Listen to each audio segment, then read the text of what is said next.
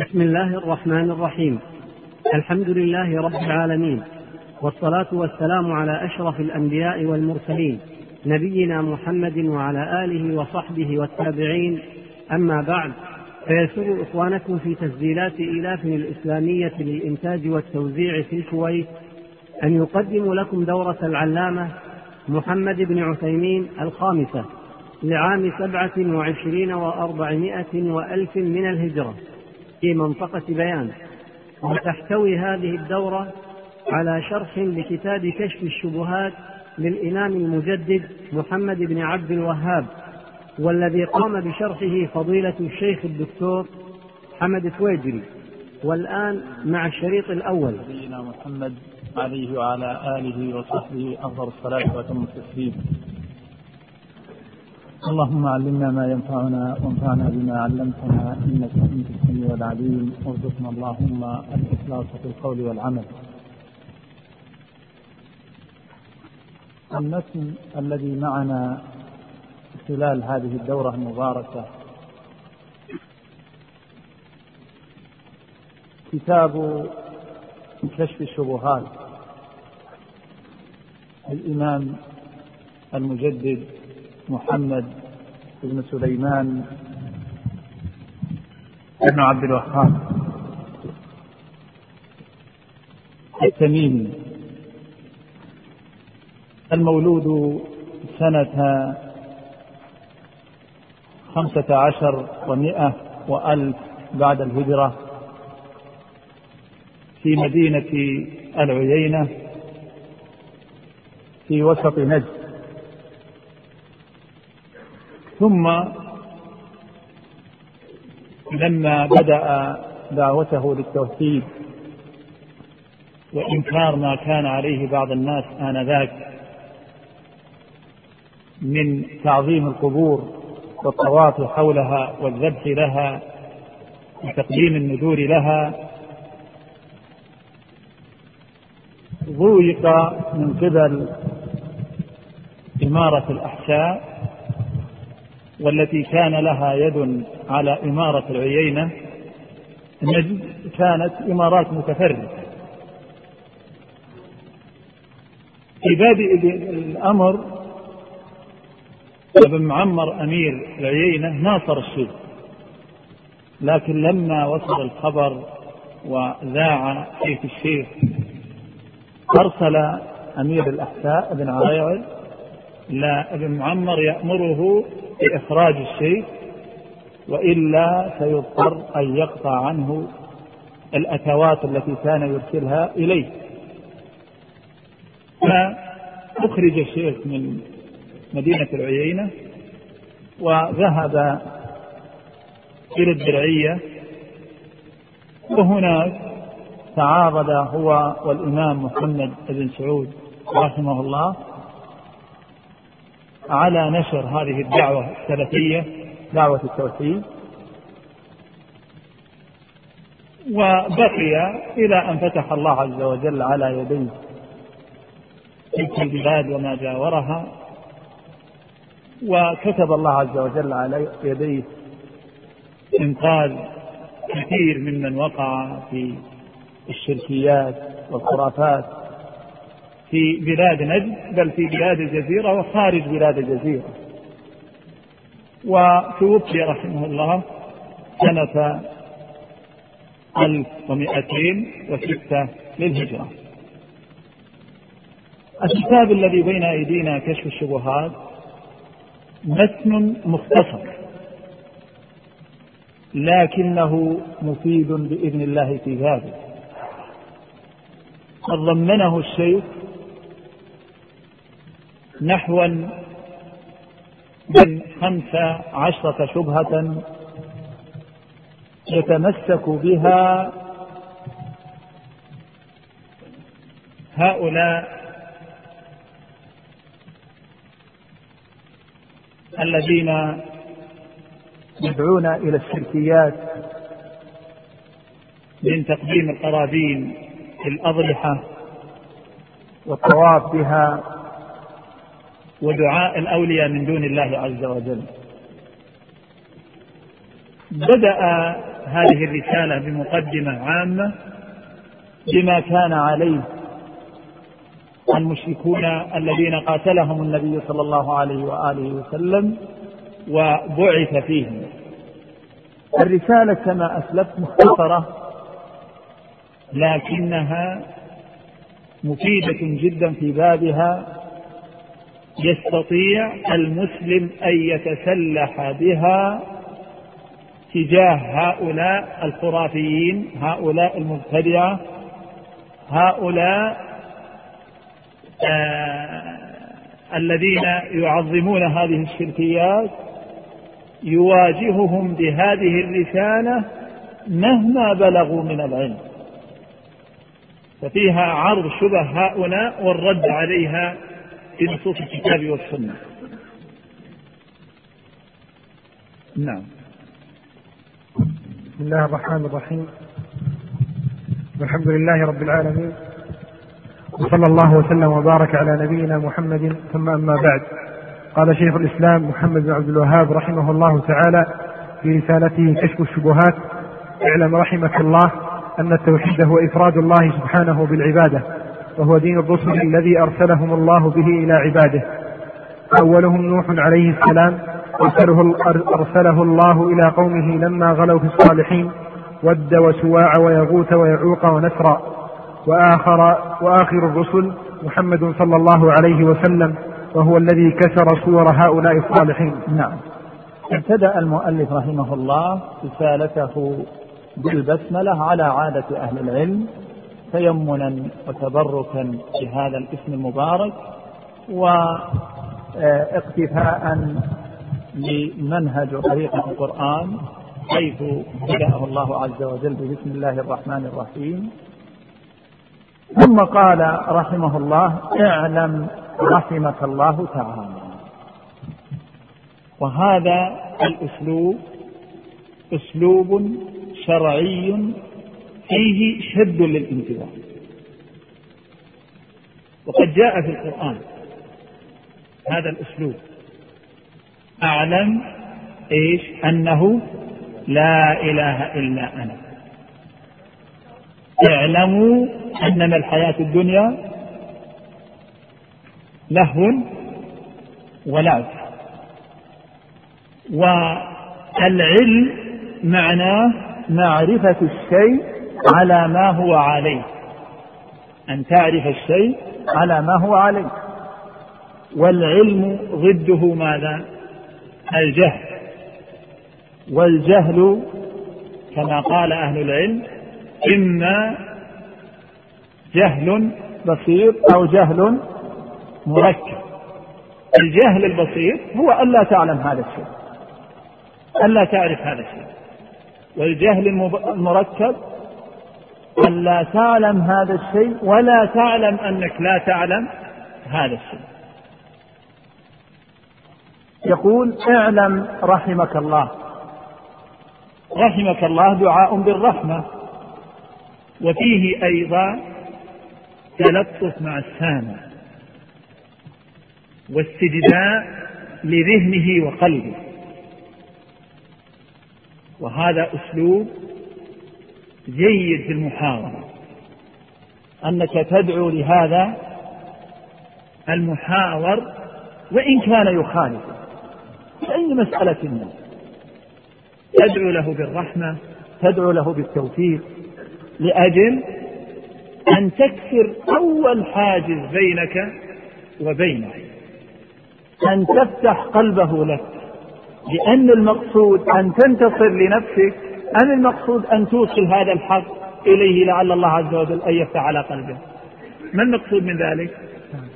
إيصال الحق وهذا يغفل عنه كثير من إخواننا الدعاء خاصة في مسائل الخلاف. تجد أنه يحرص فقط أن يظهر حجته أن ينتصر على خصمه لا ليس هذا هو المراد وليس هذا هو المقصود. المقصود أن توصل الحق لهذا الشخص الذي ترى أنه مخطئ. ومقصودك الأعظم أن يسمع منك هذا الشخص وأن يستفيد منك ولهذا ينبغي عليك أن تختار أسهل وأيسر وأفضل الطرق إلى قلب هذا الرجل إلى قلب هذا الشخص المخطئ أيا كان خطأه. في مسألة من مسائل أصول الدين مسائل الاعتقاد أو حتى من مسائل الفروض لأنك حريص على هداية هذا الشخص. وهذا هو هدي النبي صلى الله عليه وآله وسلم. مع كان يدعوهم بكل رقة وبكل دين. كان لين في العبارة لين في الطباع لين في التعامل. ولهذا صار هناك أثر لهذا الخلق العظيم. أضرب لكم مثال واحد. في سنن أبي داود لما دخل الأعرابي رجل مسكين جاهل قادم من البادية الأمور عنده على سجية. فذهب إلى ناحية من المسجد وجلس ينقض الوضوء يبول. الصحابة ثاروا مسجد رسول الله. قال اتركوه دعوه. لا تجربوه لا تستعجلوا عليه. دعوه انتهى الأمر. أن بدأ الرجل. لما انتهى دعا بذنوب من ماء وصبه على البول انتهت المشكلة وانتهت القضية لكن اللي أعظم من هذا أثر هذا الأسلوب على هذا الرجل. ماذا قال؟ رفع يديه وقال اللهم اغفر لي واغفر لمحمد ولا تغفر معنا أحدا النبي صلى الله عليه وسلم قال لقد ضيقت واسعة. ثم ناداه وقال هذه المسجد هذه المساجد إنما أنشئت بكذا وكذا وكذا. الشاهد أن المسلم يجب عليه في المحاورة في الدعوة في الأمر المعروف والنهي عن المنكر أن يحرص على أحسن الأساليب وأفضل الطرق وألين الأمور أن يكسب قلب هذا الشخص ثم يعطيه الذي عنده. ولهذا الشيء بدأ اعلم رحمك الله. قال أهل العلم لم يقل اعلم غفر الله لك لأن الرحمة هنا أنسى وقوله اعلم رحمك الله الرحمة تتضمن الرحمة فيما مضى وفيما يستقبل أما لو قال اعلم غفر الله لك بمعنى غفر لك ما تقدم من ذنبك.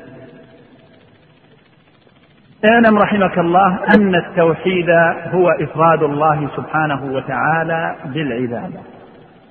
التوحيد في اللغة هو الإفراد.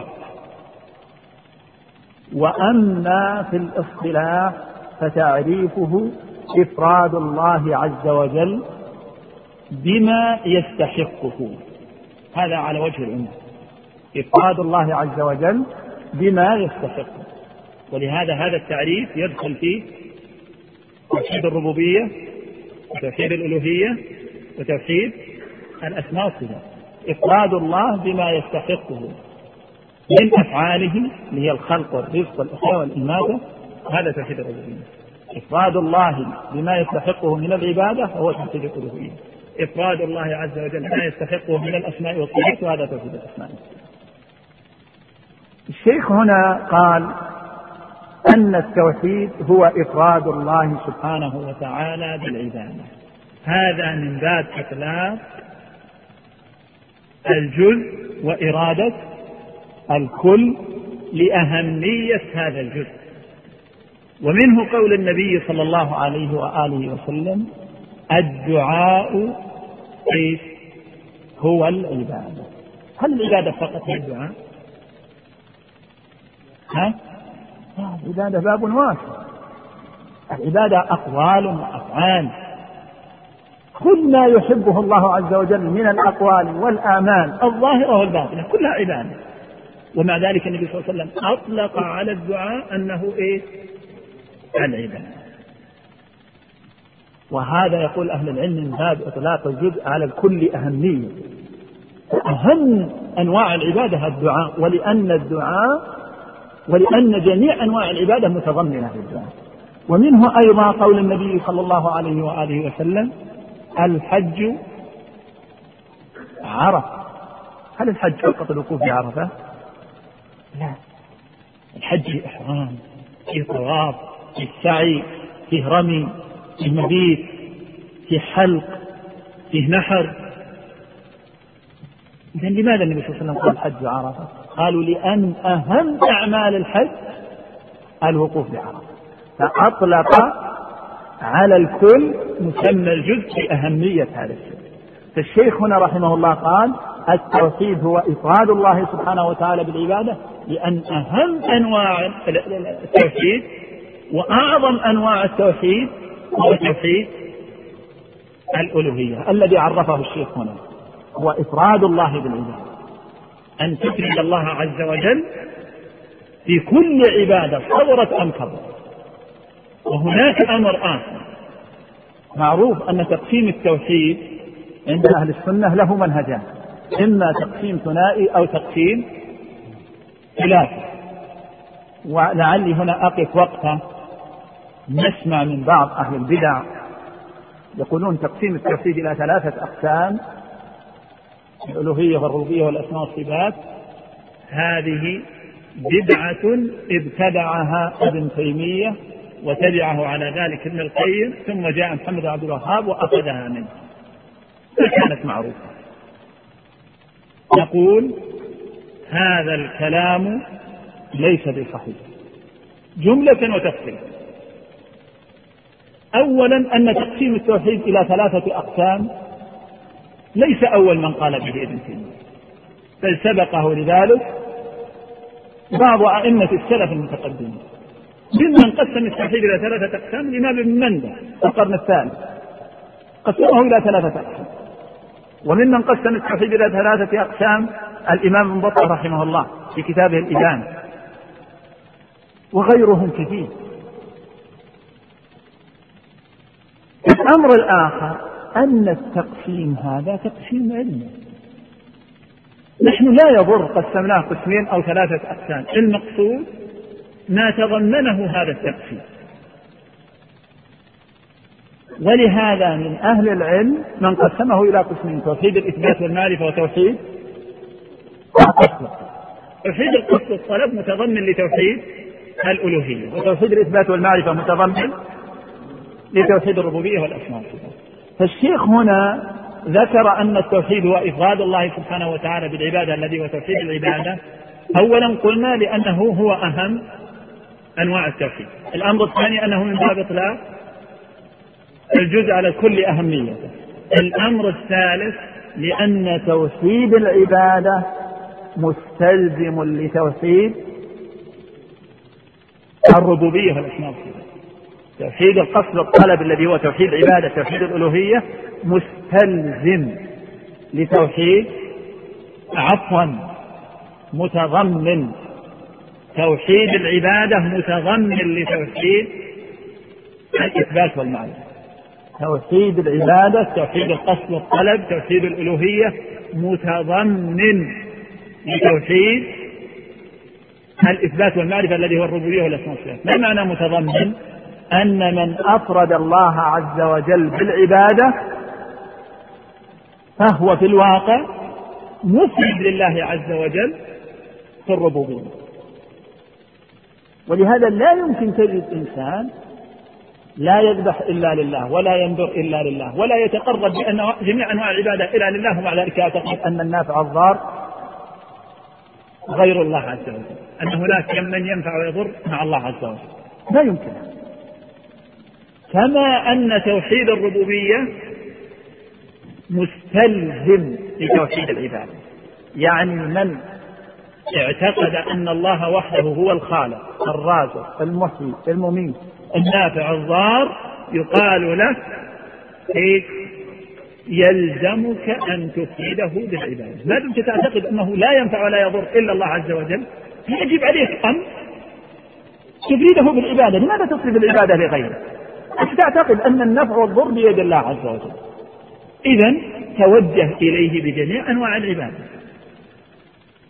ولهذا قال الله عز وجل يا أيها الناس اعبدوا ربكم إيش؟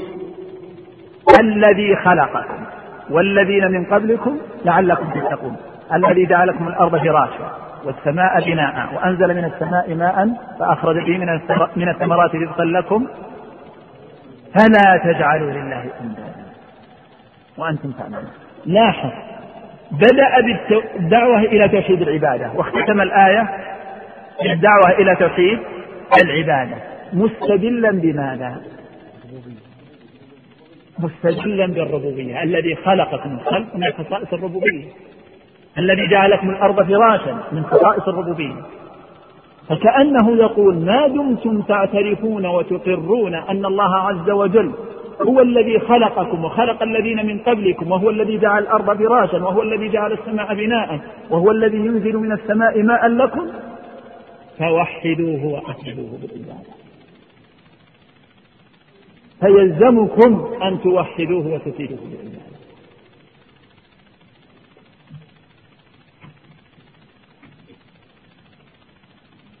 التوحيد هو إفراد الله سبحانه وتعالى بالعبادة والعبادة في اللغة مأخوذة من الذل ولهذا قيل طريق معبد أي مذلل ذللته الأقدام. أما في الاصطلاح اختلفت عبارات أهل العلم ولعل من أشملها وأجمعها ما عرفه ما عرفها به شيخ الإسلام في كتابه العبودية حيث قال العبادة اسم جامع لكل ما يحبه الله ويرضاه من الأعمال والأقوال الظاهرة إيش؟ والباطنة. فكل عمل احتسب الإنسان به وجه الله عز وجل فهو عبادة وهذا من رحمة الله عز وجل بنا. أن لم يجعل العبادة أمور محدودة. أن لم يجعلها في نطاق ضيق لا. العبادة ولله الحمد. في الإسلام باب واسع تأكل فتتعبد الله عز وجل بهذا الأكل فتؤجر عليه. تشرب تتعبد الله عز وجل بهذا الشرب فتؤجر عليه. تنام تتعبد الله عز وجل بهذا النوم فتؤجر عليه. عبادة. تخرج أنت وأبنائك إلى نزهة. تتعبد الله عز وجل بهذا الأمر فتؤجر عليه. ولهذا قال أهل العلم عادات المؤمن عبادات وعبادات المنافق عادات المنافق رأى الناس يصلون فصلى معهم. رأى الناس يصومون فصام معهم. المؤمن لا. المؤمن في خلال اليوم والليلة 24 ساعة في عبادة. الدليل على ذلك؟ قد يقول قائل لا من قال لكم؟ ما الدليل على أن هذه العادات الأكل الشرب النوم أنها عبادات الدليل على ذلك؟ قول النبي صلى الله عليه وآله وسلم نعم لا فيه دليل أوسع منها أو أصلح منها أحسن. هذا دليل. قول النبي صلى الله عليه وسلم واللقمة تضعها في في امرأتك لك بها كناية عن السعي في طلب الرزق الحلال. دليل ثاني. أحسنت قول النبي صلى الله عليه وآله وسلم وفي بضع أحدكم صدقة. صحابة تعجب هذا أعظم شيء تميل له النفس ذلة وفطرة وشهوة ومحبة. كيف يكون له فيها أجر؟ قالوا يا رسول الله لاحظ حتى التعبير أيأتي أحدنا ما قال ما قالوا امرأته؟ أيأتي أحدنا إيش؟ شهوته. هذا شيء تشتهيه النفس يتلذذ به النفس ويكون له فيها أجر. قال أرأيتم لو وضعها في حرام؟ كان عليه وزر كذلك إذا وضعها في فنحمد الله عز وجل على هذه النعمة. ولهذا شرعت هذه الأوراق. شرعت هذه الأذكار. الآن لاحظ في حياة المسلم اليومية لمدة 24 ساعة ما يعمل عمل إلا هناك إيش؟ ذكر لصاحب هذا العمل. تدخل البيت فيه ذكر تخرج فيه ذكر. تأتي النوم فيه ذكر. تستيقظ فيه ذكر. تأتي الأكل هناك ذكر. تدخل الخلاء فيه ذكر. تخرج من الخلاء. تلبس ملابس. تركب مركب. لماذا؟ ليكون هناك ارتباط مباشر في كل أعمالك بالله. عز ولهذا يستطيع المؤمن لكن لا بد أن يستحضر النية أن يجعل كل أعماله عبادات مجور عليه. يعني الناس تذهب عليهم هذه الأعمال سبهللة ما يستفيدون منها. أقصى ما في ذلك أنها مباحة بالنسبة لهم. لا المؤمن لا. المؤمن يستحضر كل أمر فيؤجر. يقول وهو دين الرسل الذي أرسله الله به إلى عباده فأولهم نوح عليه السلام. وهو دين الرسل. ما هو دين الرسل؟ التوحيد توحيد العبادة. إفراد الله عز وجل بالعبادة هو دين الرسل. من أوله إلى آخره. أجمعوا جميعا على تحقيق هذه الغاية العظمى ولهذا ذكر الله عز وجل عن الأنبياء أنهم لما جاءوا إلى أقوامهم ابتدأوهم بماذا؟ يا قوم اعبدوا الله ما لكم من إله. كل رسول يقول لقومه هذا. ما قال لهم صلوا صوموا حجوا لا. ما قال ما قالوا لأقوامهم لا خالق إلا الله لا نافع إلا الله لا محيي إلا الله لا. أول ما قالوا لهم يا قوم اعبدوا الله ما لكم من إله غيره.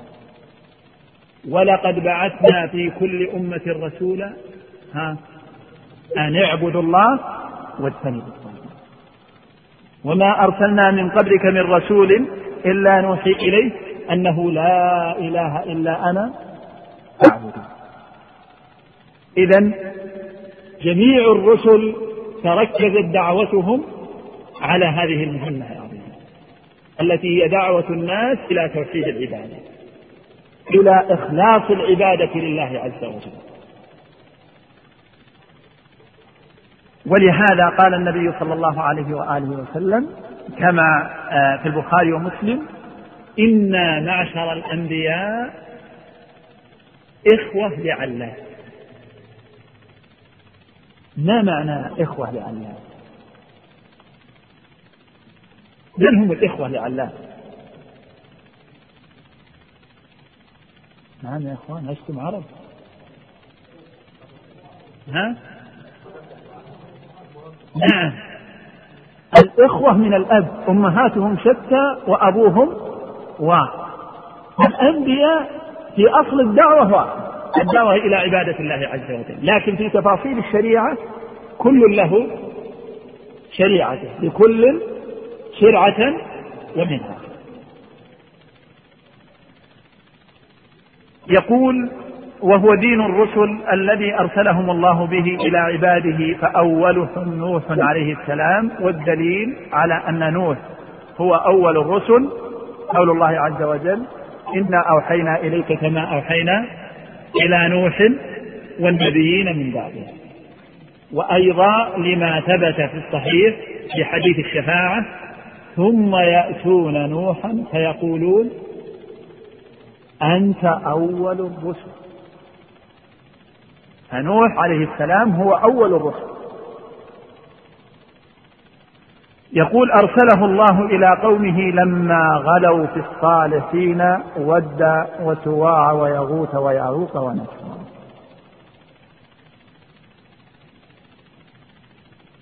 أرسله الله عز وجل أي أرسل الله نوحا إلى قومه لما غلوا في الصالحين. في حديث ابن عباس في صحيح البخاري أن بين آدم ونوح عشرة قرون كانوا على التوحيد. يعني يعني منذ نزل آدم إلى الأرض. إلى أن بعث نوح أو قبيل مبعث نوح والناس على التوحيد. فوقع الشرك أول ما وقع في قوم نوح؟ كيف وقع؟ ذكر ابن عباس كما في صحيح البخاري أن ود وسواع ويغوث ويعوث هؤلاء أسماء رجال صالحين. كانوا في قوم نوح. فماتوا في سنة واحدة وفي رواية في شهر واحد. ابتلاء وامتحان من الله. تعالى فحزن قومهم عليهم حزنا شديدا. يعني لاحظوا لا سامح الله لو افتقدنا في هذا البلد في شهر أو شهرين أو في سنة عشرة من علماء من كبار علماء. لا شك الناس سيصابون. هؤلاء هم الذين كان الناس يردون عليهم ويذكرون كانوا مشاعل نور في الأرض.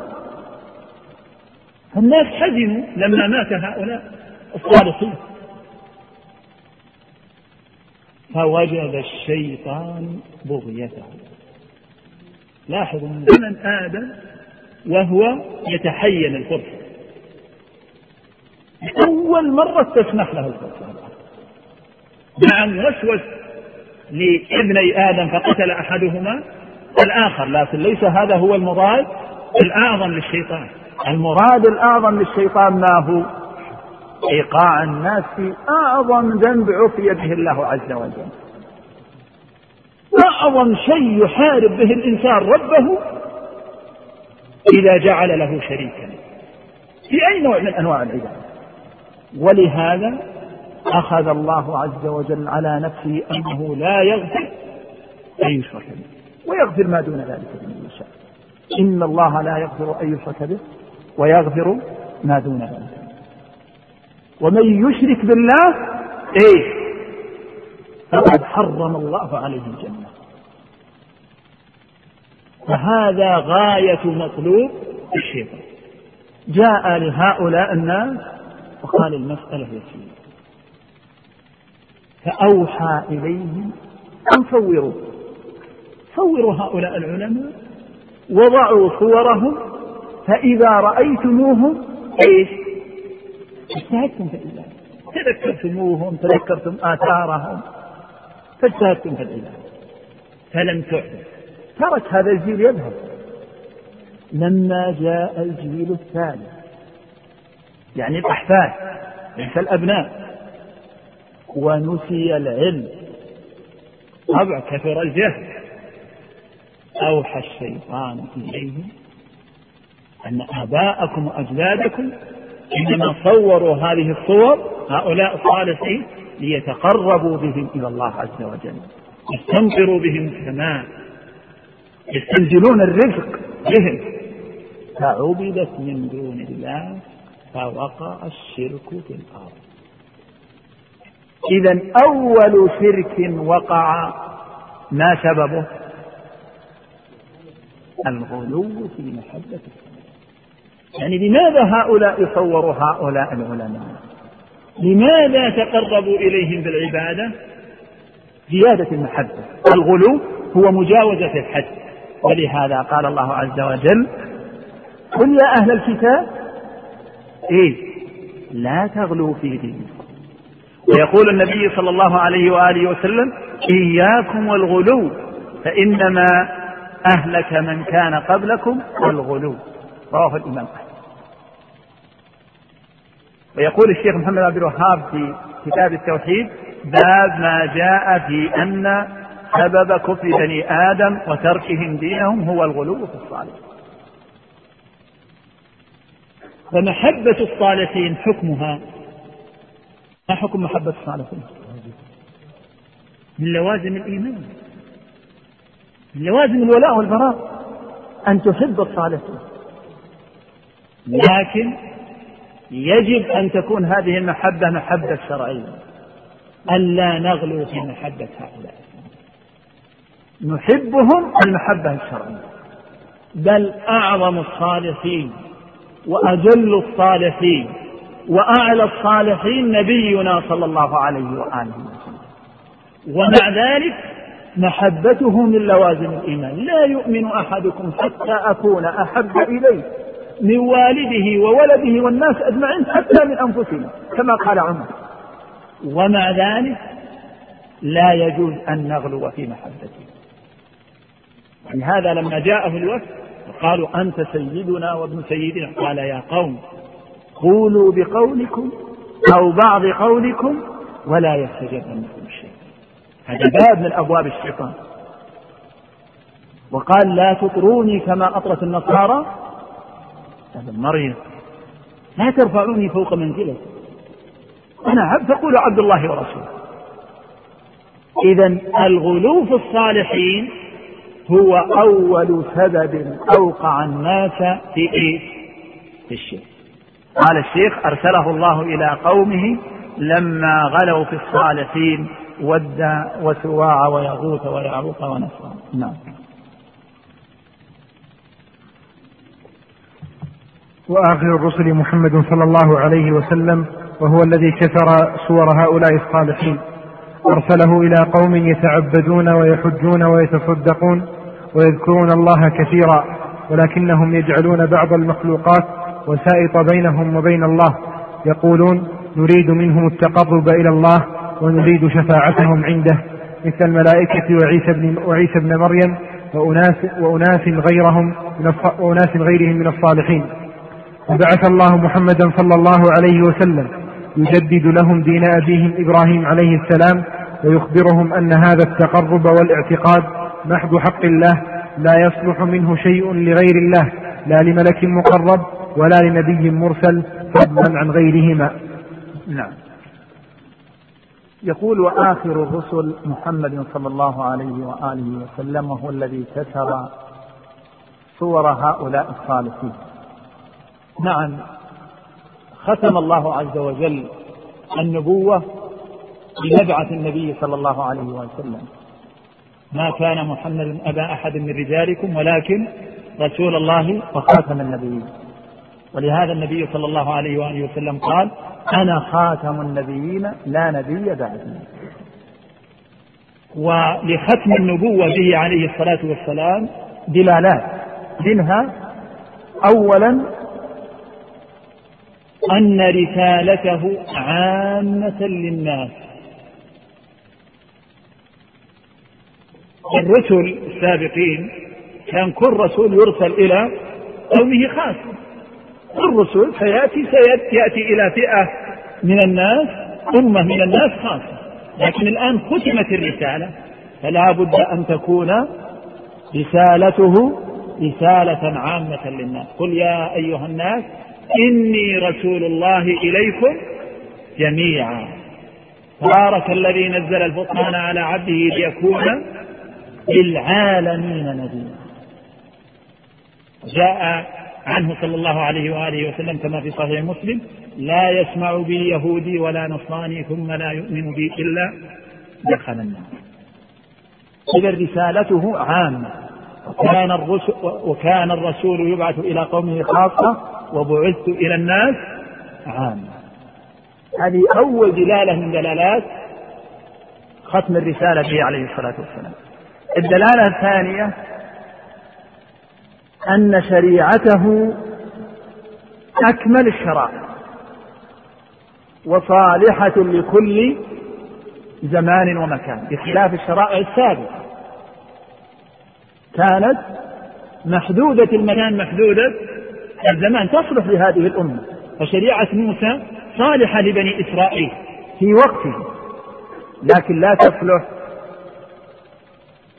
لبني إسرائيل بعد مبعث النبي صلى الله عليه وسلم. أما لما ختمت الرسالة بالنبي صلى الله عليه وآله وسلم فلا بد أن تكون رسالته صالحة لكل زمان ومكان. لن يبعث رسول يأتي بشريعة جديدة. فهي صالحة لكل وقت ولكل حال ولكل أمة ولكل دولة. صالحة للزمن الذي بعث فيه النبي صلى الله عليه وآله وسلم لما كان الناس يركبون الإبل والحمير وصالحة لزمننا هذا لما ركب الناس الطائرات والقطارات وإلى آخره. فهي كاملة بتكميل الله عز وجل محفوظة بحفظ الله عز وجل. أيضا من دلالات ختم الرسالة به عليه الصلاة والسلام بقاء العلماء في هذه الأمة وأن هذه الأمة لا تخلو من علماء يبصرون الناس دينهم ويعلمون الناس ما جهلوا. وذلك أنه لما تعذر مبعث رسول جديد كان من رحمة الله عز وجل أن أبقى في الناس من يحفظ لهم دينهم وهم هؤلاء ورثة الأنبياء. ولهذا يقول النبي صلى الله عليه وآله وسلم كما في صحيح مسلم لا تزال طائفة من أمتي على الحق منصور وهذا من رحمة الله بنا الأمم السابقة سبب ضلالهم وانحرافهم ماذا؟ علماء. رهبانهم. رجال الدين. هم الذين غيروا وبدلوا. وهم الذين دعوا الناس إلى عبادة غير الله. وهم الذين غيروا شرع الله عز وجل. أما هذه الأمة فسبب صلاحها وسبب فلاحها وسبب نجاتها. وسبب نجاتها من؟ علماء ولهذا ذكر النبي صلى الله عليه وآله وسلم أنه في آخر الزمان إذا قبض العلماء ذهب العلم بذهابهم ماذا؟ اتخذ الناس رؤوسا جهالا. فسئلوا فأفتوا بغير علم فضلوا أضلوا عند ذلك يأذن الله عز وجل بزوال هذه الدنيا. خلاص ما فيها خير انتهى. ولهذا لا تقوم الساعة حتى لا يقال الله الله. لا تقوم لا تقوم إلا على شرار الخلق إذا ذهب العلماء ذهب النور من الأرض. فعلماؤنا هم الذين حفظ الله عز وجل بهم دينه في هذه الأمة. يقول وهو الذي كسر صور هؤلاء الصالحين أو كسر صور هؤلاء الصالحين وذلك عام الفتح لما دخل المسجد الحرام وكان حول الكعبة ثلاثمائة وستين صنم.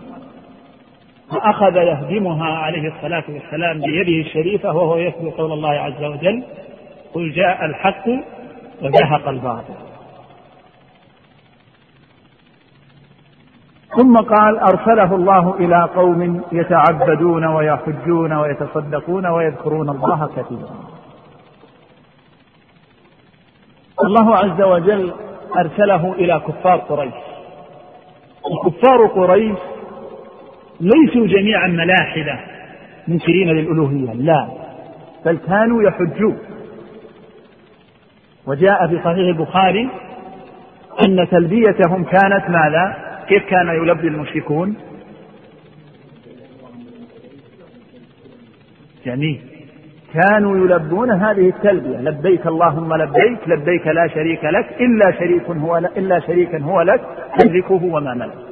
وهذا من أعظم التناقض عند هؤلاء. كيف شريك؟ والله عز وجل يملكه وما ملك. كيف يكون شريك لله عز وجل؟ لولا إضلال الشيطان لبني آدم. يعني لو استخدموا عقولهم هذا لا يمشي عقلا. إلا شريكا هو لك. تملكه وما ملك. وهذا من أعظم التناقض عند هؤلاء. كيف شريك؟ والله عز وجل يملكه وما ملك. كيف يكون شريك لله عز وجل؟ لولا إضلال الشيطان لبني آدم. يعني لو استخدموا عقولهم هذا لا يمشي عقلا. إلا شريكا هو تملكه وما ملك. كيف يكون شريك وأنا أملكه؟ الذي أملكه ليس لي هو ملك الشاهد هذا دليل على أنهم كانوا يحجون. أما الدليل على أنهم كانوا يتصدقون فحديث حكيم بن حزام أيضا في صحيح البخاري. أنه سأل النبي صلى الله عليه وآله وسلم عن عتقه في الجاهلية وصدقاته أينفعه ذلك؟ قال أسلمت على ما أسلفت من خير. فكانوا يتصدقون وكانوا يعتقون.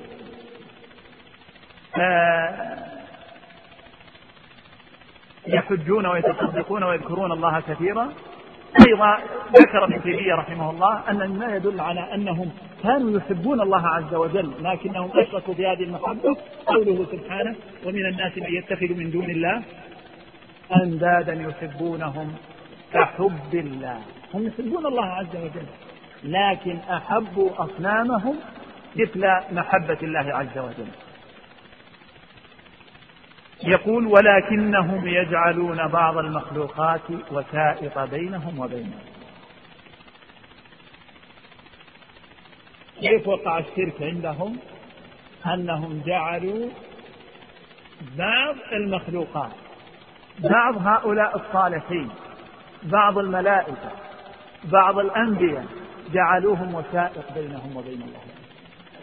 ولهذا قال الله عنهم كما سيذكر المؤلف ما نعبدهم إلا إلا ليقربونا إلى الله. فنحن صرفنا العبادة لهم لنجعلهم واسطة بيننا وبينهم. وقالوا كما قال مشركو هذا الوقت. قالوا كيف يا يقول كيف يا أخي؟ أنا مثقل بالذنوب والخطايا والمعاصي. كيف اتصل بالله مباشرة؟ أنا أريد من هذا الولي من هذا الصالح من هذا الملك من هذا النبي. أن يشفع لي عند الله عز وجل. أجعله واثقة بيني وبين فيقال له هذا عين ما قاله المشركون الأول. الذين قاتلهم النبي صلى الله عليه وآله وسلم وتبى ذراريهم وغنم أموالهم وملك أرضهم. كانوا يقولون هذا الكلام عينه تمام. ما نعبدهم إلا ليقربونا إلى الله. زلفى يقول يقولون نريد منهم التقرب إلى الله ونريد شفاعتهم عنده. نريد أن نتقرب بهم إلى الله. نريد أن يشفعوا لنا عند الله عز وجل. مثل الملائكة وعيسى ومريم وأناس غيرهم من الصالحين.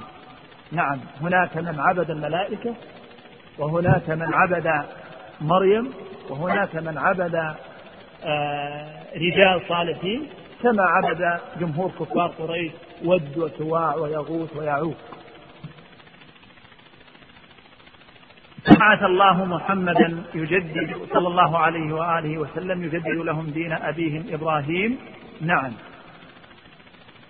إبراهيم عليه الصلاة والسلام جاء بالحنيفيه السمحه جاء بالتوحيد. لكنه غير هذا الدين.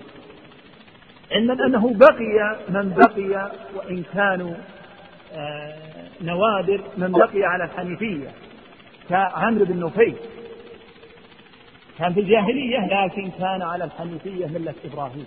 ولهذا ما قرب بصنم وكان ينبذ ويشمئز مما يفعله قومه من تقديم هذه القرابين لهذه الأصنام. وقد شهد له النبي صلى الله عليه وآله وسلم بذلك. وكحال مثلا ورقة بن نوفل لأنه كان على النصرانية الحقة. يقول فبعث الله محمدا صلى الله عليه وآله وسلم يجدد لهم دين أبيهم إبراهيم. وهنا فيه الحق أن النبي صلى الله عليه وآله وسلم لم يأتي بدين جديد فيما يتعلق بالتوحيد إنما جاء يجدد ملة إبراهيم. لأن ملة إبراهيم هي ملة التوحيد. وهي ملة عيسى وهي ملة موسى وهي ملة نوح وهي ملة سائر الأنبياء والرسل. فجاء النبي صلى الله عليه وآله وسلم ليجدد للناس هذا التوحيد. الذي غيره وبدله هؤلاء. وأول من غير الحنيفية الإبراهيمي في جزيرة العرب من؟ عمرو. بن لحي الذي رآه النبي صلى الله عليه وآله وسلم ليلة الإسراء يجر قصبه في النار لأنه غير ملة إبراهيم هو الذي جاء وجلب بها جلب هذه الأصنام ودعا الناس إلى عبادتها وسيب السوائل. يقول يجدد لهم دين أبيهم إبراهيم ويخبرهم أن هذا التقرب والاعتقاد محض حق الله لا يصلح منه شيء لا لملك مقرب ولا لنبي مرسل فضلا عن غيره. يعني النبي صلى الله عليه وآله وسلم جاء يبين للناس أن هذه العبادات التي يقومون بها لغير الله الدعاء الذبح النذر الاستغاثة الاستعانة هي محض حق الله خالص حق الله عز وجل. لا يجوز أن يصرف منها شيء لا لنبي مرسل ولا لملك مقرب فضلا عن غيره من الصالحين أو الطالحين كما هي الحال وللأسف عند كثير من مشرك المتأخرين. صرفوا العبادة لضلال لمنحرفين لمشركين مثلهم. بل الأدهى من هذا وأمر أن صرفت العبادة لبعض الحيوانات. فهناك بعض الأضرحة ثبت أن المدفون فيها ليس بآدمي. ومع ذلك تجد من يتقرب بهذا الضريح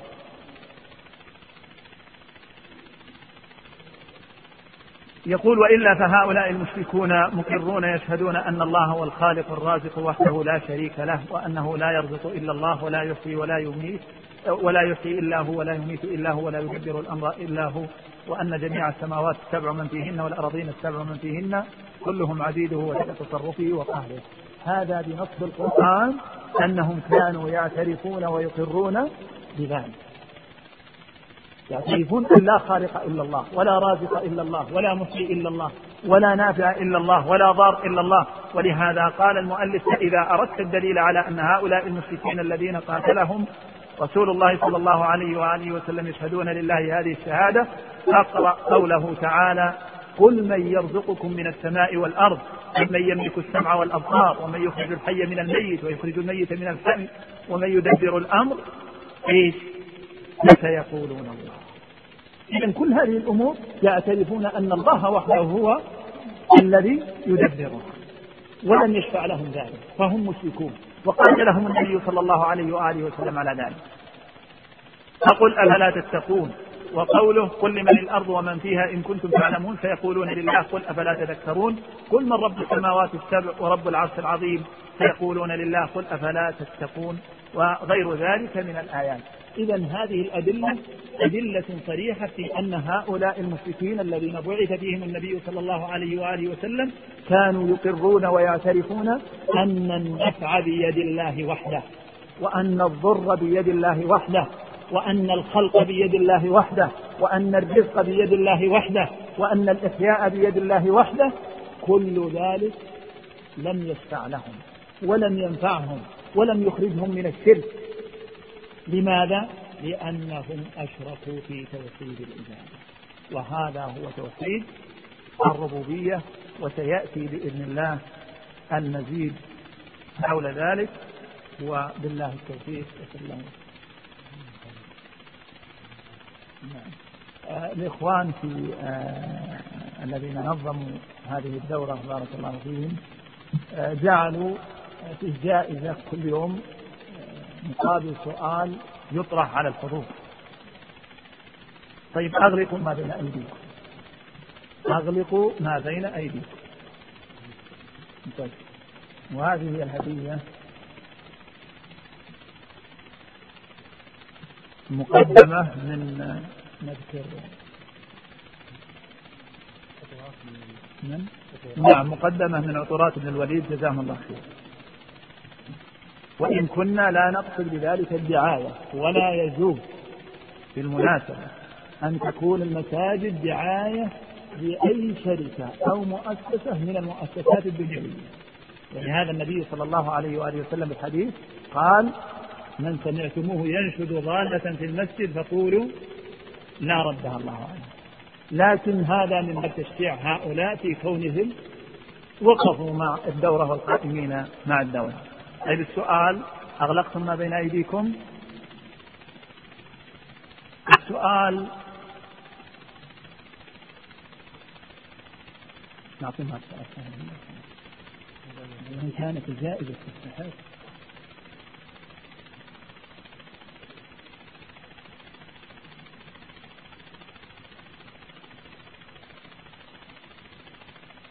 طيب السؤال من فقرتين. ألف ولا سؤال أو الفقرة. ألف. متى ولد الشيخ ومتى توفي؟ شيخ محمد. لابد تجيب على فقرة باء وإلا تدفع. سؤال حقيقة مركب. طيب تفضل. تسمعون؟ كل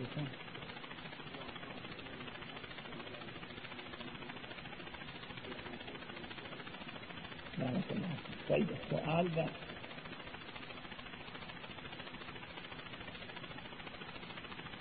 من هو الذي غير دين إبراهيم في الجزيرة العربية وسيد الصلاه؟ هذا القليل ذكرنا.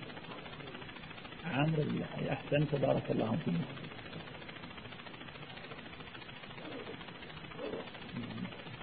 هذه أسئلة. يقول السائل حفظكم الله يا شيخ. في بعض المناظرات يكون صاحب البدعة معاند. هل نقول أنه في هذه الحال المقصد من المناظرة إظهار الباطل دون كسبه ولكن كسبه يكون عن طريق النصيحة له بالسر؟ يقول حفظكم الله في بعض المناظرات يكون صاحب البدعة معاند. فهل نقول أنه في هذه الحال المقصد من المناظرة إظهار الباطل دون كسب هذا الرجل؟ ولكن كسبه يكون عن طريق النصيحة له بالسر. نعم نعم. إذا ظهر من حال هذا الرجل العياد هذا المبتدع من خلال هذه المناظرة نحن نقول حتى ولو ظهر العناد ينبغي أن لا نقابل الخطأ بخطأ مثله. ولهذا النبي صلى الله عليه وآله وسلم قال لا تخن إيش؟ من خانك وأدي الأمانة لمن ائتمن. كن هذا الرجل. أظهر العناد. أو أظهر سوءا في المناظرة. نعم فينبغي أن لا أقابله بنفس الأسلوب. بل ينبغي أن أتلطف معه لأمرين اثنين. أولا لما ذكره السائل. لإظهار الحق وكسب الآخرين. أنا لا يهمني هذا الرجل. هذا الرجل نكرة من الناس. يهمني أتباع هذا الرجل. المعظمين لهذا الرجل. المحبين لهذا الرجل. فلأجل أن أكسب أولئك لا بد أن أستخدم الأسلوب اللطيف والأسلوب الحسن. الأمر الآخر أيضا أن المقصود من هذه المناظرة أحيانا ليس ذات الشخص المناظر وإنما المقصود إظهار الحق للآخرين ودحض الباطل أمام الآخرين. نرجو من الأخوة التزام حتى ينتهي الشيخ من الأسئلة. يقول سائل رجاء إعادة تعريف العبادة في اللغة. العبادة في اللغة مأخوذة من الذل. ولهذا يقال طريق معبد أي مذلل ذللته الأقدام وطئته الأقدام. نعم يقول أيهما أعظم إثما وزورا؟ الإشراك في توحيد الألوهية من الربوبية؟ الشرك بابه واحد سواء كان في الألوهية أم في الربوبية. لأن الله عز وجل قال إن الله لا يغفر أن يشرك به. وهذا عام. ومن يشرك بالله فقد حرم الله عليه الجنة. لكن الأصل في شرك بني آدم وقع في إيش؟ في الألوهية. ولم يقع الشرك والإلحاد في الربوبية إلا من شواذ الخلق كفرعون وأضرابه. علما أنهم مقرون معترفون في قرارة أنفسهم بهذا التوحيد. ولهذا قال الله عز وجل عن فرعون وجحدوا بها إيه واستيقنتها أنفسهم ظلما وعلوا. وقال ولقد علمت ما أنزل هؤلاء إلا رب السماوات والأرض بصائر نعم. يقول فضيلة الشيخ حفظك الله. بل الحاقا للسؤال الخلاف في الشرك الأصغر. هل يدخل في عموم قول الله عز وجل إن الله لا يغفر أن يشرك به؟ المسألة خلافية بين أهل العلم وشيخ الإسلام قوله محتمل في هذه المسألة. آه لكنه في بعض المواضع ذكر أنه ينبغي حمل الآية على عمومها فيقال أن الشرك الأصغر لا يغفر لكنه يدخل ضمن موازنة الحسنات والسيئات. فإذا كان معه حسنات مثل الكلام معه حسنات ترجح بسيئاته نجا بخلاف الشرك الأكبر. الشرك الأكبر هل يدخل في موازنة الحسنات والسيئات؟ لا الشرك إذا دخل مع الحسنات أفسدها الشرك الأكبر سم دعاء لا يبقى معه شيء. ولهذا هو أشبه باللغم الذي تضعه تحت مبنى كبير فيجعله خفيفا نفيذا هذه حال الشرك الأكبر فلهذا قال الله عز وجل عن المشركين وقدمنا إلى ما عملوا من عمل إيه؟ فجعلناه هباء وقال في صدر سورة الغاشية وجوه إيه؟ يومئذ خاشعة عاملة ناصبة النتيجة تسلى لم يشفع لها هذا الخشوع. لم يشفع لها هذا التعب وهذا النصر لأنها ما أخلصت العبادة لله. لأنها كانت تقول إن الله ثالث لما وقع منها الشرك لم تشفع لها. ولهذا سألت عائشة في صحيح قالت يا رسول الله عبد الله بن جدعان كان يطعم الحجاج يطعم جميع الحجاج مجانا. ولهذا ذكر المؤرخون إن القدر الواحد الذي كان يطبخ فيه للحجاج لا يحمله إلا العصبة من الرجال. هل ينفعه هذا العمل؟ قال لا. لأنه لم يقل يوما من الدهر رب اغفر لي خطيئتي. ما كان يعمل هذه الأعمال لوجه الله عز وجل؟ في مقابل ذلك معاشر الإخوة النبي صلى الله عليه وسلم ذكر المرأة البغي. إيش معنى البغي؟ لا غلط ها؟ ليست زانية بل تتكسب فرجها عافانا الله وإياكم. مستمرة على هذا العمل. غفر لها بماذا؟ سوت؟ سقت سقت كلب فغفر الله لها أخذت الحيوانات. يقول ابن القيم تصور. سقت لم تأتي آدميا سقت حيوان. وسقت أسوأ وأخذت الحيوانات. الذي نهي عن اقتناءه في البيت. وثمنه ثمن فاسد. ومع ذلك غفر لها ولم يغفر لعبد الله بن جدعان الذي أطعم منه. وفود الرحمن. لم يغفر لك وغفر لهذا. لماذا؟ التوحيد. هنا تأتي أهمية دراسة التوحيد. وهنا تأتي خطورة الشرك معاشر الإخوة. بعض الناس يقول أكثرت علينا شرك شرك توحيد. علمونا الصلاة علمونا آداب المجالس آداب. لا نقول توحيد توحيد توحيد إلى أن نلقى الله عز وجل. لأن هذا هو الأصل وهذا هو القاعدة. وليس مشكلة. نعم. نحن لا نريد من الناس أن تقع منهم المعاصي والمنكرات لكن تقع منهم المنكرات أخف من أن يقعوا في إيش؟ في الشرك. يا إخوان كثير من أقطار العالم الإسلامي فيها الشرك الصراح. دعاء غير الله الذبح لغير الله النذر لغير الله. من أناس من؟ أناس تقرحت جباههم من طول السجود لله عز وجل. لهذا يجب علينا أن نبصر هؤلاء. هؤلاء جهال مساكين. فتحت عينيه على الدنيا ويحسب أن هذا هو دين الله عز وجل. ابتلي بعلماء ضلال. علماء أرادوا أن يتكسبوا في الدنيا ويزجوا بهذا في الآخرة إلى جهنم على ظهور هؤلاء الضعفاء. فقال لهم هذا دين الله. أنت لا يمكن تدخل الجنة إلا عن طريق صاحب هذا القبر عن طريق السيد فلان السيد فلان. فالمهمة علينا عظيمة والأمانة علينا عظيمة. لاستنقاذ هؤلاء معاشر الإخوة. أمم الآن تعيش على الشرك. ثم ينادي بعض الإخوان لماذا الأمة الإسلامية مهزومة؟ لماذا أعداؤها يتصرفون فيها؟ لماذا؟ لماذا؟ لأن الله عز وجل قال أولما أصابتكم مصيبة؟ إيش؟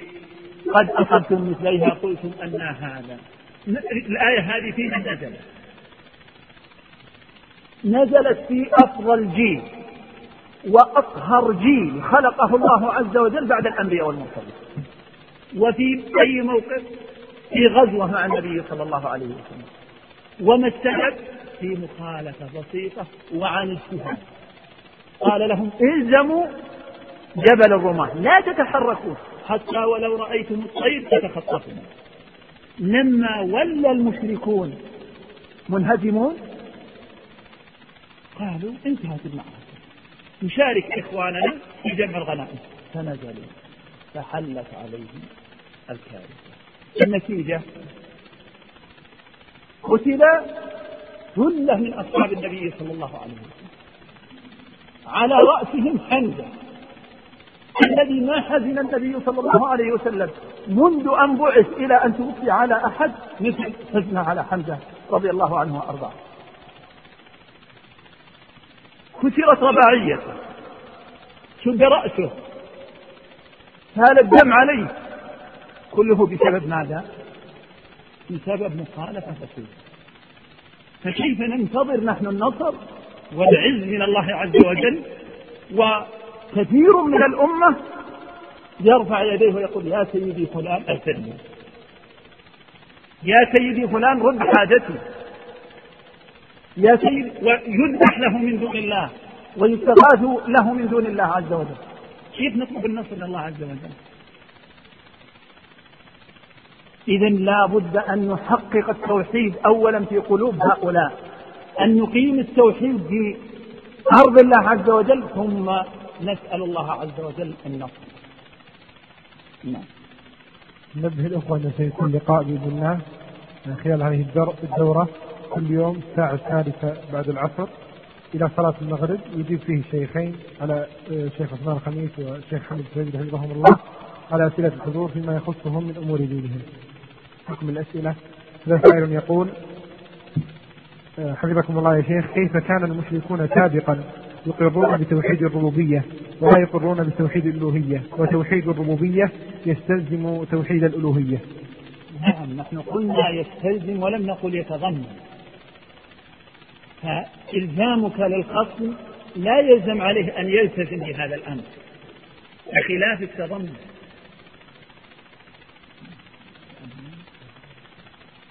المؤذن حاضر. حضر الأذان. طيب. أقول فنعم هو يلزمهم أن يوحدوه بتوحيد الألوهية لكن لم يلتزموا بهذا الناس ولهذا ألزمهم الله عز وجل فلم يلتزموا بذلك؟ بخلاف من وحد الله في توحيد العبادة فتوحيد هذا متضمن أنه موحد ومفرد الله في توحيد الربوبية وهذه العلاقة بين التوحيد بين التوحيدين. نعم تفضل يا أخي. يقول من قسم التوحيد آه، ثلاث تقسيمات التوحيد الثلاثة قبل ابن تيمية؟ نعم ذكرت لك أني فيما يحضرني الآن آه الإمام ابن منده رحمه الله في كتابه التوحيد وأيضا الإمام أبو عبد الله ابن بطة صاحب كتاب الإبانة في كتابه الإبانة أيضا. نعم. ونختم بهذا السؤال. يقول ما معنى زلفى؟ يقربون إلى الله زلفى أي منزلة عالية ما نعبدهم إلا ليقربونا إلى الله زلفى أي يرفعوا منزلتنا عند الله عز وجل. نعم والله أعلم.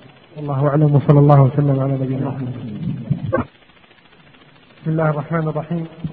الحمد لله رب العالمين وصلى الله وسلم وبارك على خير خلقه محمد بن عبد الله. ثم أما بعد قال شيخ الإسلام محمد بن عبد الوهاب رحمه الله تعالى في كشف الشبهات فإذا تحققت أنهم مقرون بهذا ولم يدخلهم في التوحيد الذي دعاهم إليه رسول الله صلى الله عليه وسلم وعرفت أن التوحيد الذي جحدوه هو توحيد العبادة الذي يسميه الذي يسميه المشركون في زماننا الاعتقاد كما كانوا يدعون الله سبحانه ليلا ونهارا. ثم منهم من يدعو الملائكة لأجل صلاحهم وقربهم من الله ليشفعوا به أو يدعو رجلا صالحا مثل الله أو نبيا مثل عيسى. نعم. الحمد لله رب العالمين والصلاة والسلام على أشرف الأنبياء والمرسلين نبينا محمد عليه وعلى آله وصحبه أفضل الصلاة وتم التسليم. يقول المؤلف رحمه الله تعالى فإذا تحققت أنهم مقرون بهذا أي مقرون بتوحيد الربوبية لأن الله وحده هو الخالق الرازق المحيي المميت النافع الضار وهذا تقدم الكلام عليه تحققت أن مشركي قريش أن المشركين الذين بعث فيهم النبي صلى الله عليه وآله وسلم كانوا يقرون ويعترفون بهذا النوع من التوحيد ولم يدخلهم في التوحيد الذي دعاهم إليه رسول الله صلى الله عليه وآله وسلم. ما هو التوحيد الذي دعاهم إليه الرسول صلى الله عليه وسلم؟ توحيد العبادة توحيد الألوهية. دعاهم لأن يحققوا العبادة لله وحده لا شريك له. لأن يدعوه وحده سبحانه. لا يذبح إلا له. لا يستغيثون إلا به. لا يستعينون إلا به. وكما ذكرنا بالأمس أن العلاقة بين التوحيدين علاقة تضمن واستلزام فالنبي صلى الله عليه وآله وسلم ألزمهم بتوحيد العبادة لما أقروا بتوحيد الربوبية. بل الله عز وجل ألزمهم بهذا. يا أيها الناس اعبدوا ربكم الذي خلقكم والذين من قبلكم لعلكم تتقون. الذي جعلكم الأرض فراشا والسماء بناء وأنزل من السماء ماء فأخرج به من الثمرات رزقا لكم. فلا تجعلوا لله أندادا وأنتم تعلمون. ما دمتم تقرون أن الله هو الخالق الرازق فيلزمكم أن تؤمنوا. أن لا تصرفوا شيئا من أنواع العبادة لغيره. يقول وعرفت أن التوحيد الذي جحدوه هو توحيد العبادة. توحيد العبادة هو إيه؟ توحيد الألوهية. يسمى توحيد العبادة لأن معناه إفراد العبادة لله عز وجل. أو أن توحد الله عز وجل بأفعال العباد. التي هي العبادة. ولهذا يسمى توحيد العبادة توحيد الألوهية توحيد القصد والطلب. يقول الذي يسميه المشركون في زماننا الاعتقاد. وعرفت أن التوحيد الذي جحدوه هو توحيد العبادة الذي يسميه الذي يسميه المشركون في زمننا الاعتقاد. بمعنى أنهم يزعمون أن هذا التوحيد هو أن تعتقد أن الله وحده هو الخالق الرازق المحيي المميت النافع الله. ولهذا لا وجود لتوحيد العبادة عندهم. هم يحسبون ويزعمون أن التوحيد الذي دعا الرسول صلى الله عليه وآله وسلم الناس إليه هو توحيد الاعتقاد؟ ما هو توحيد الاعتقاد معاشر الناس؟ قالوا أن تعتقد اعتقادا جازما أن الله وحده هو الرازق هو المحيي هو المميت هو النافع هو الخالق. وهذا هل هو التوحيد الذي دعا إليه الرسول صلى الله عليه وسلم؟ لا. هذا التوحيد أصلا يقر ويعترف به المشركون. فدعوتهم إليه تحصيل حاصل ما في جديد. ولئن سألتهم من خلق السماوات والأرض يقولون الله. هذا شيء مسلم عندهم إنما الشرك وقع عندهم في العبادة. فدعاهم النبي صلى الله عليه وآله وسلم إلى تحقيق العبادة لله وحده. يقول فما كانوا يدعون الله سبحانه ليلا ونهارا. هؤلاء المشركون كانوا يدعون الله عز وجل لكنهم إيه يشركون. في بعض الحالات يخلصون الدعاء لله عز وجل.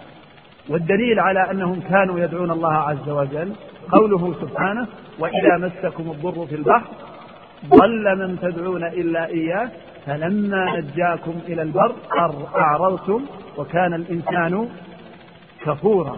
وقال تعالى وإذا غشيهم موج كالظلل دعوا الله مخلصين له الدين.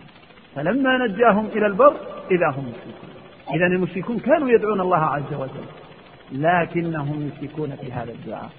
كانوا يدعون الله عز وجل ويخلصون له لكن متى؟ في حالات الشدة. وسيأتي كلام الشيخ أن مشركي أو بعض مشركي زماننا أسوأ حالا من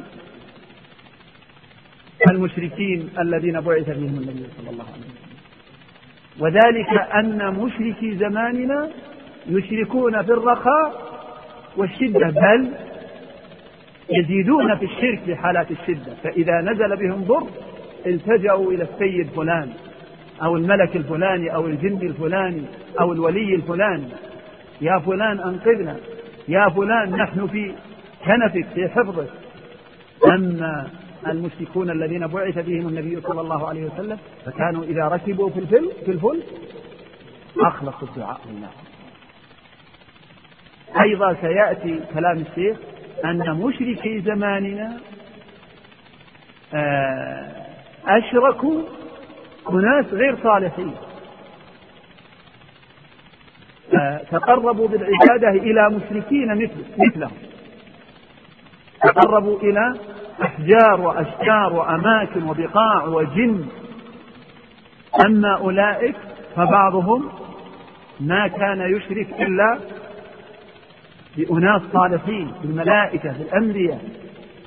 وعلى كل حال فكلاهما شرك. لكن الشيخ يريد أن يبين أن شرك هؤلاء أسوأ. قال ثم منهم من يدعو الملائكة لأجل صلاحهم. أي من هؤلاء الذين يدعون الملائكة؟ مشركو زمن النبي صلى الله عليه وآله وسلم. يدعونهم يتقربون إليهم بالدعاء للملائكة. لماذا؟ لأجل صلاحهم وقربهم من الله ليشفعوا لهم. يقول الله سبحانه ويوم يحشرهم جميعا ثم يقول للملائكة أهؤلاء إياكم كانوا يعبدون. قالوا سبحانه. يقول أو يدعون رجلا صالحا مثل اللات أو نبيا مثل عيسى؟ ولهذا قال الله سبحانه في سورة المائدة وإذ قال الله يا عيسى ابن مريم أأنت قلت للناس؟ إيه اتخذوني وأمي إلهين من دون الله. أولئك كانوا يدعون الملائكة كانوا يدعون رجالا صالحين كانوا يدعون الأنبياء ومع ذلك فهم مشركون. ولهذا قال الله عز وجل قل ادعوا الذين زعمتم من دونه لا يملكون كشف الضر عنكم ولا تحويلا أولئك الذين يدعون يبتغون إلى ربهم الوسيلة. أيهم أقرب ويرجون رحمة ربهم. هؤلاء الذين تدعونهم وتتقربون إليهم بالعبادة هم يتقربون إلى الله بالعبادة. أولئك الذين يدعون يتقربون إلى الله عز وجل بأنواع القرب. هؤلاء الذين تدعونهم هؤلاء الصالحين هؤلاء الملائكة هؤلاء الأنبياء. نعم. وعرفت أن رسول الله صلى الله عليه وسلم قاتلهم على هذا الشرك ودعاهم إلى إخلاص العبادة لله وحده كما قال تعالى وأن المساجد لله فلا تدعوا مع الله أحدا. وكما قال تعالى له دعوة الحق. والذين يدعون من دونه لا يستجيبون لهم بشيء. وتحققت أن رسول الله إنما رسول الله صلى الله عليه وسلم إنما قاتلهم ليكون الدعاء كله لله والنذر والنذر كله لله والذبح كله لله والاستغاثة كلها لله وجميع أنواع العبادة كل كلها لله. نعم. يقول وعرفت أن رسول الله صلى الله عليه وآله وسلم قاتلهم أي قاتل هؤلاء المشركين على هذا الشرك. أي شرك؟ الشرك في توحيد الألوهية الشرك في العبادة وإلا كما أسلفنا هم مقرون بتوحيد الربوبية. ودعاهم إلى إخلاص العبادة لله وحده. بمعنى أن يصرفوا جميع أنواع العبادة لله سبحانه وتعالى. كما قال تعالى وأن المساجد لله فلا تدعوا مع الله أحدا. يقول وكما قال تعالى له دعوة الحق والذين يدعون من دونه لا يستجيبون لهم بشيء. ثم قال وتحققت أن رسول الله صلى الله عليه وآله وسلم إنما قاتلهم أي قاتل هؤلاء المشركين ليكون الدعاء كله لله والنذر كله لله والذبح كله لله والاستغاثة كلها لله وجميع أنواع العبادة كلها لله. بدأ المؤلف بالدعاء كما أسلفنا لأنه أهم أنواع العبادة ولأنه قلما تخلو عبادة من الدعاء. ولأن غالب شرك المشركين كان في إيه؟ في الدعاء. ولهذا بدأ به المؤلف. قال النبي صلى الله عليه وآله وسلم قاتلهم ليكون الدعاء كله لله. لأجل أن يخلصوا الدعاء لله عز وجل وحده لا شريك له. أن لا يصرف الدعاء إلا لله سبحانه وتعالى. والنذر كله لله والنذر عبادة من العبادات ولهذا أثنى الله عز وجل على الموفين بالنذر. يوفون بالنذر ويخافون يوما كان شره مستطيرا. فدل على أن النذر عبادة. فإذا صرف لغير الله صار شركا ولهذا قال عمر يا رسول الله إني نذرت في الجاهلية أن أعتكف يوما وليلة. فقال أوف بنذري ولما جاء ذاك الرجل وقال إني نذرت أن أنحر إبلا ببوانة. فقال النبي صلى الله عليه وآله وسلم هل فيها عيد من أعياد الجاهلية؟ قالوا لا. قال هل فيها وثن من أوثان الجاهلية؟ قالوا لا. قال أوفي بنذرك فإنه لا وفاء لنذر في معصية الله ولا فيما لا يملك ابن آدم. الشاهد أن النذر عبادة فلا يجوز أن يصرف لغير الله عز وجل. النبي صلى الله عليه وآله وسلم قاتل هؤلاء المشركين لأجل أن يخلصوا لله في النذر في نذورهم. لا يجوز أن ينذر للولي الفلاني أو النبي الفلاني أو الصالح الفلاني أو صاحب القبر الفلاني أو السيد فلاني أو السيدة الفلانية لا يجوز. ومن نذر لغير الله فقد صرف نوعا من أنواع العبادة لغير الله وهذا عين الشرك الذي قاتل النبي صلى الله عليه وآله وسلم قومه عليه. يقول والذبح كله لله. والذبح أيضا نوع من أنواع العبادات ولهذا قال سبحانه فصل لربك وانحر. وقال قل إن صلاتي ونسكي ومحياي ومماتي لله رب العالمين. قال أهل العلم الصلاة والنسك الذي هو الذبح ضمن العبادات العامة. فلماذا خصهما بالذكر؟ لأنه خص هاتين العبادتين ثم عما قل إن صلاتي ونسكي ومحياي. بمعنى كل ما في حياتي من أعمال هي لله عز وجل. فلماذا خص الصلاة والنسك هنا؟ قالوا لأن الصلاة أفضل العبادات. إيه؟ البدنية. والنسك أفضل العبادات المالية. الشاهد أن الذبح عبادة من العبادات فإذا صرفت لغير الله صارت شركا. فمن ذبح متقلبا لغير الله بهذا الذبح فقد أشرك. ولهذا قال النبي صلى الله عليه وآله وسلم ولعن الله من ذبح لغير الله. ولعن الله من ذبح لغير الله. لكن الذبح لأجل إكرام الضيف. نعم هذا ليس فيه تقرب لهذا الضيف هذا أمر محمود بل مطلوب شرعا لأن في هذا إكرام للضيف النبي صلى الله عليه وسلم يقول من كان يؤمن بالله واليوم الآخر فليكرم ضيفه. فالذابح لأجل اللحم أو لأجل إكرام الضيف هذا ما في تقرب هذا جائز بل محمود شرعا. إنما الشرك أن يتقرب بهذا الذبح لغير الله عز وجل فإنه لا يذبح إلا لله سبحانه وتعالى. يقول والإستغاثة كلها لله. قبل أن ننتقل للاستغاثة أيضا مسألة متعلقة بالذبح. الذبح لله في مكان يذبح فيه لغير الله حكمه لا يجوز والدليل؟ الحديث الذي ذكرناه آنفا إني نذرت أن أنحر إبلا ببوانة النبي صلى الله عليه وآله وسلم لما سمع الرجل يسأل ويخص هذا المكان بالذبح تبادر إلى ذهنه أن هذا المكان ربما يكون معظم من قبل أهل الشرك إما أن يذبح فيه لغير الله أو فيه عيد من أعياد. لم تكتمل مادة هذا الشريط بعد. لذا نرجو متابعتها في الشريط الذي بعده.